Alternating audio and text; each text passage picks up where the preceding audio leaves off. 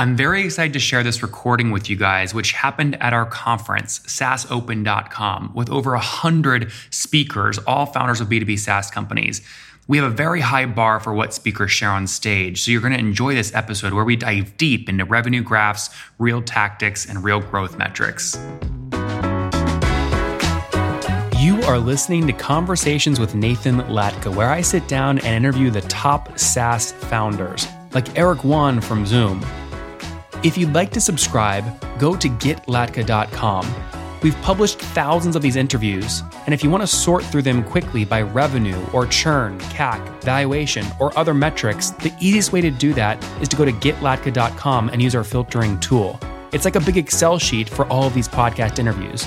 Check it out right now at getlatka.com. Good evening, everybody. Uh, it's a, always a difficult session uh, after lunch, but I hope Dan Martell and James has warmed you up uh, to for the for this session. So I think you know, like when uh, Nathan Latka asked me about uh, doing a doing a session on SaaS Open, like you know, you looked at multiple options like growth hacks and uh, SaaS metrics and this and that, and there's enough content now on the on the market to learn all those things. So I thought, you know, what can I share from my personal experience? Like uh, uh, we've been in the business for over 10 years, so I learned quite a lot in terms of uh, uh, uh how to scale the scale the business from zero to 10 million plus. And uh, I, I, just thought I'll just share more of my experiences building and scaling scaling this business. So my name is Saravana Kumar, and I'm a founder of a company called called Kovai.co. So this is a, quick, uh, a very high-level recap of the of the company. So the company was started back in uh, 2011. Uh, I just, you know, I was doing consulting for 10 plus years, and I found a gap in the market, and I started as a solo founder, and then slowly scaled it to first from one employee to five employees to 20 employees, 50 and then now today we are about 250 plus uh, uh, people in the in the organization. So we are over 10 million dollars ARR but that's slightly old number. So it's a uh, it's a 2020 21 number. So we are we are above that's the publicly uh, disclosed uh, disclosed data. So we're also a multi-product company. Like uh, that's a, I'm going to touch base on like why we are a multi-product company and what made those decisions to go into a multi-product company. And uh, the, the mission for us is, you know, when you when people ask you like you're you're bootstrap, what are you trying to achieve? And uh, the objective for us is to to build a hundred million dollar uh, run rate business by 2030, like uh, sooner sooner if if if possible. So just want to go one slide forward. So this is a kind of uh, the growth trajectory, like uh, how we have grown uh, since uh, 2011. So it's it's not like a like a hockey stick growth, but it's a it's organic uh, growth of uh, constant, predictable growth over the last last 10, 10 years. So until 2019, it was like a steady steady growth, and you know like that is when we we kind of made a decision like you know what can we do to scale bigger a lot of things changed since uh, 2019. Until 2019, we were only like a 50 people organization. Uh, you know, if you wanted to put uh, the number per headcount, uh, number uh, per employee, like it would have been significantly higher when you compare 2019 data. But today we operate more like a VC-funded uh, business model. So we invest pretty much everything, and then we are ramping up everything towards towards growth. So let me go back. Okay, so today, you know, like today my talk, talk, is going to be like more on the personal level, like uh, uh, like uh, as a CEO, like uh, being uh, grown up this company for 10 years, like what are the things you have learned? And you know, like I just bucketed it into three different items. Things you know, like at a personal level, as an individual, what are the things I do, and of course as a team, like my direct reports and how do I handle them, and what are the things I, I practice on a day to day basis and at a company level, you know, what are the things uh, things we do. So let me start with the with the personal uh, uh, personal thing. I think one of the key things as you grow as a CEO is when you have like 250 50 people. Like one thing that becomes uh, super critical is how do you manage your uh, manage your time. So in in my case, you know, I'm just I try to keep it as simple as possible, and my calendar is pretty much free. I keep everything uh, in like a one point uh, uh, one if, if this, this is how my calendar looks, this is a typical week. My entire week is uh, the first 1.5 days. You know, like uh, uh, I got the management meetings on the day one, and then some items on the on the on, on the on the day two, Tuesday and after that you know like it's it's all about just ongoing activities and you keep it try to try to keep it as free as as possible uh, so so i think that the other important thing is you know like what i learned is everybody got an optimal time right? I'm a typical like early morning person. So i wake up at 4.30 in the morning and then first three hours is a completely you know kind of an, i brought it more like a non-negotiable. So I do only like a really high performing uh, activities. Like you don't, you don't check your emails, you don't check Slack or Teams or whatever you are using. That time is purely, you know, like uh, you do like uh, things what you wanted to accomplish on the day. So a lot of times what happens is within the day, within that uh, three hours, by 7.30 in the morning, you know, your, my day is pretty much over. Like you accomplished what you wanted to do on the day because after that once you reach the office around 9 o'clock you know you really can't control too much on how you, uh, your day progresses so this is uh, something the habit i build up uh, right from the day one because the initial days the since it's a bootstrap company and you know the initial days uh, i built the uh, built the product myself and i was working for fidelity investment uh, some of you from U- us know, know the company so my day is like in the morning i build the product I go to work, and that continued for a year, and that became more like a like a habit. And the second, day, you know, you know, like a, uh, enjoy your work, and don't try to do things you don't like. You know, this is kind of counter counterintuitive, but uh, you know, like uh, when you are at the early stages or as a, as a founder, like you tend to imitate people, right? Like you tend to you see somebody who's super active on social media, and you try to try to be that person. You know you are you know like uh, you you see somebody uh, very good in in speaking in conferences. But you know like we need to understand like not everybody is, is same right? You have you have your strengths and you have your weaknesses. uh, don't try to do things which you are not comfortable with. For example you know i stopped tweeting like uh, five years ago. I don't do i don't get into twitter anymore. Like you know like because it's not my cup of tea. And same you know talking in conferences not for everybody. But if you see like somebody is doing and you try to do it you know the, the, the problem is when you're trying to do something which is not your uh, regular where your uh, your core strength is it tend to take you know 5 to 10 times more of your energy and you might be losing more. You'd rather you know like uh, uh do things which you, you are uh, good at. Uh, and the, the, the, third point is you know like actively working on things you know you need to stop working on things on taking tasks. Uh, what I mean by that is, you know, like you, you should, your think, your thinking should always be, if if if something comes along, it should be more of, you know, who who can I delegate to rather than how am I going to do it.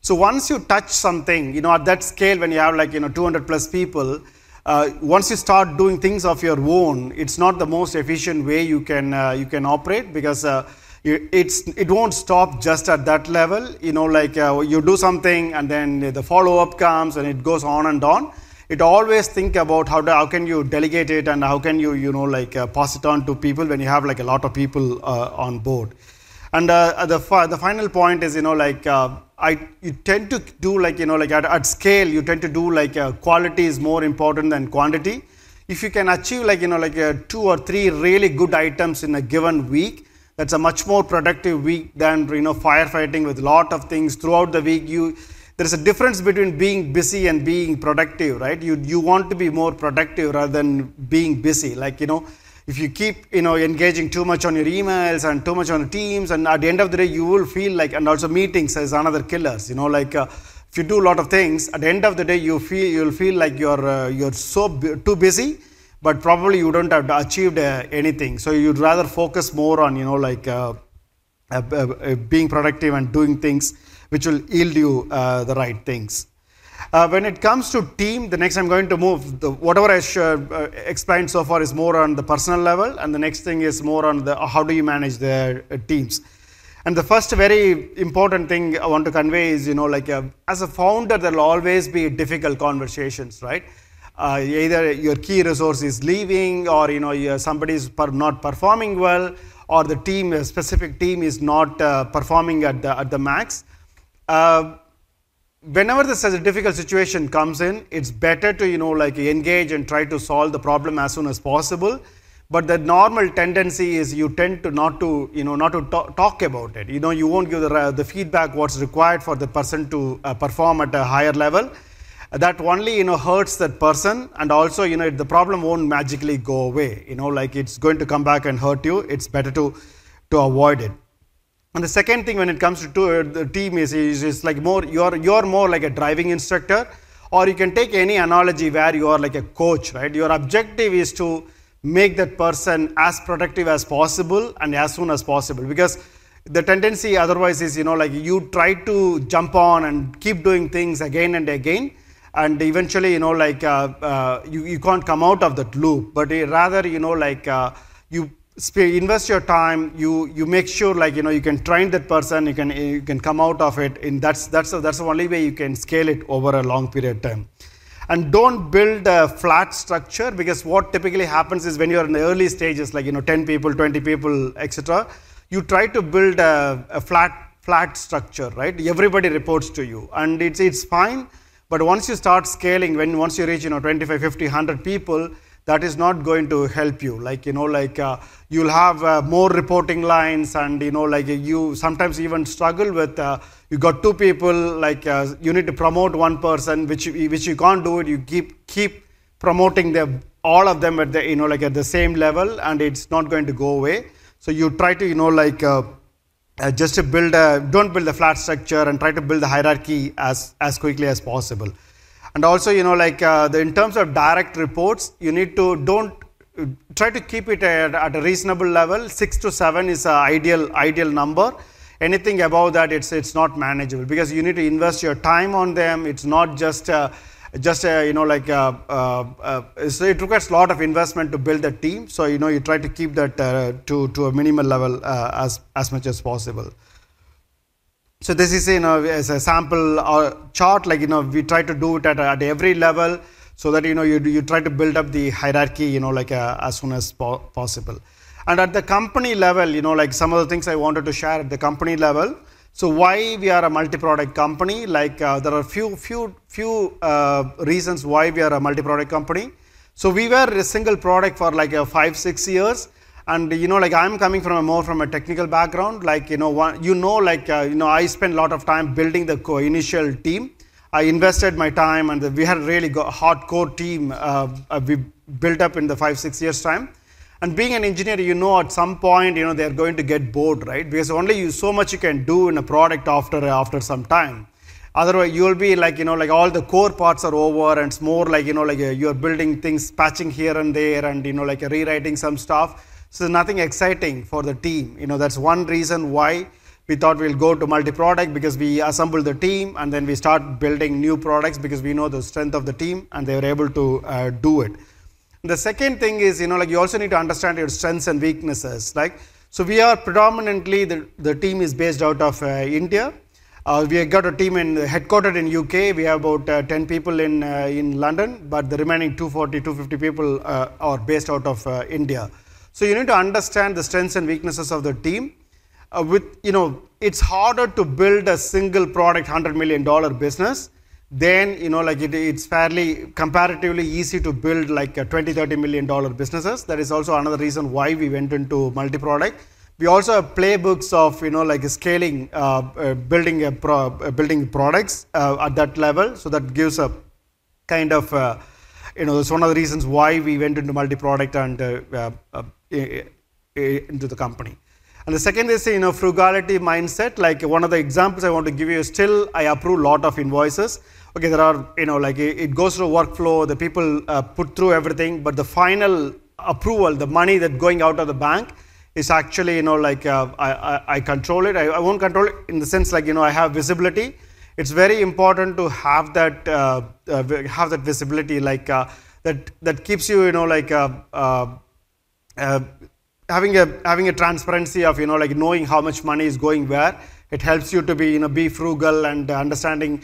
So recently i watched a masterclass from richard branson and he, he, he mentions exactly the same thing. Like you know he used to uh, maintain that uh, approving invoices you know he recommends you know to, to keep it as long as possible And the executive reporting is another big challenge, right? Like, how do you get, uh, how do you know what your team are, are doing? Like, you know, like uh, uh, you need to get some level of reporting. We tried various formats over the years, and what's working great at the moment is, you know, at the, at the beginning of each month, uh, following month, our executive team need to give a document. It's two-page document. It's precisely, you know, they need to cover it within two pages, two A4 pages the first page is all about their personal achievements and what did they do uh, that month. It's more about I rather than a we because when you have an executive team and when you have like 30, 40 people reporting to them, it's easy to come and say like, you know, they did this, they did that, and it's all more of a team update. So it's important, you know, like uh, your executive team understands where they are spending their time. And also it's good, like, you know, I personally write my own uh, executive report. I tell the, t- the entire team, like, you know, like, uh, what did I, what did I do last month? You know, these are the bunch of activities I did. Uh, uh, you know, like that helps understand everybody. So the executive reporting is uh, is basically two page document. The first page is all about the personal thing, and the second page is all about what did they achieve as the team, and that helps uh, significantly. And the final point I want to convey is risk register. I don't know, like how many of you are aware of a risk register.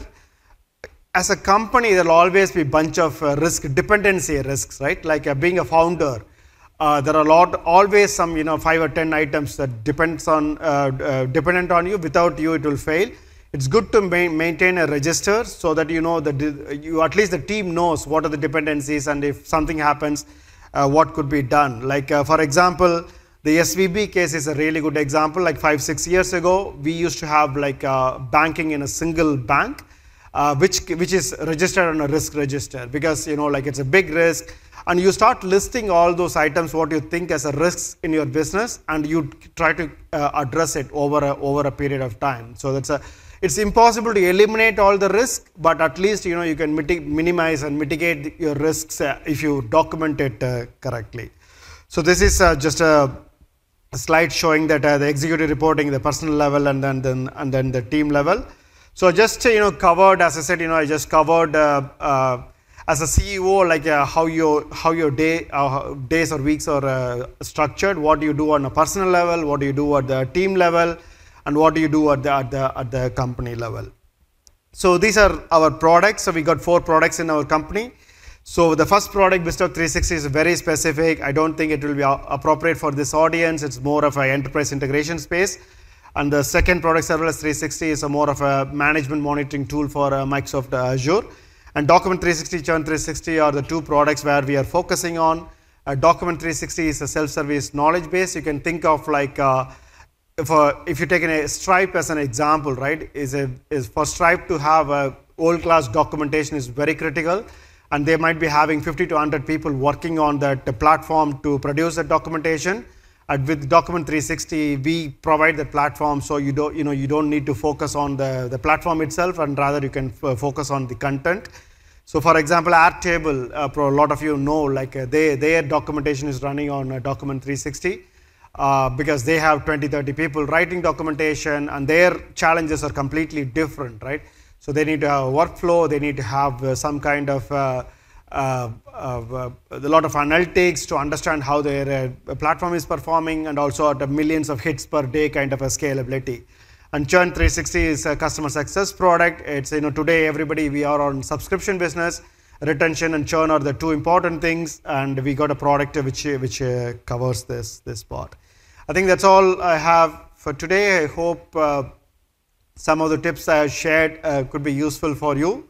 Uh, thank you. Thank you very much.